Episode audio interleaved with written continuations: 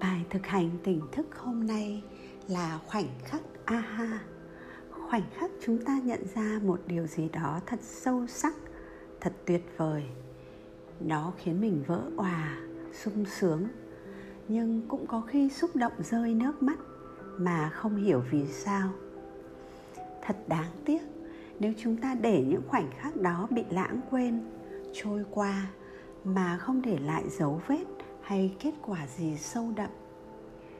Khi chúng ta sử dụng được những khoảnh khắc aha, đưa nó vào cuộc sống của mình nhiều hơn, có nghĩa là ta đang chạm đến những điều có ý nghĩa và quan trọng đối với mình.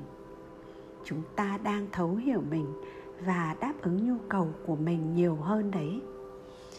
Khi có một khoảnh khắc aha, bạn hãy viết ra nhận thức mới mẻ ấy suy ngẫm và lên kế hoạch bạn sẽ làm gì với nhận thức ấy. Hành động để biến nhận thức thành thay đổi thật sự. Chúc bạn một ngày mới hài lòng, mãn nguyện.